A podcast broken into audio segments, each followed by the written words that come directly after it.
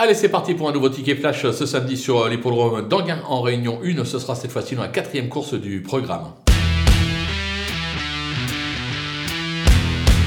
Dans cette épreuve, on va tenter un 2 sur 4. J'ai bien aimé la course du 2 Indigo Quick. Le dernier coup, vous allez me dire, oui, seulement 8ème. Oui, mais attention, 8ème en explosant euh, sa meilleure réduction euh, kilométrique. Euh, Alexandre Brivard semble savoir tirer à la quintessence.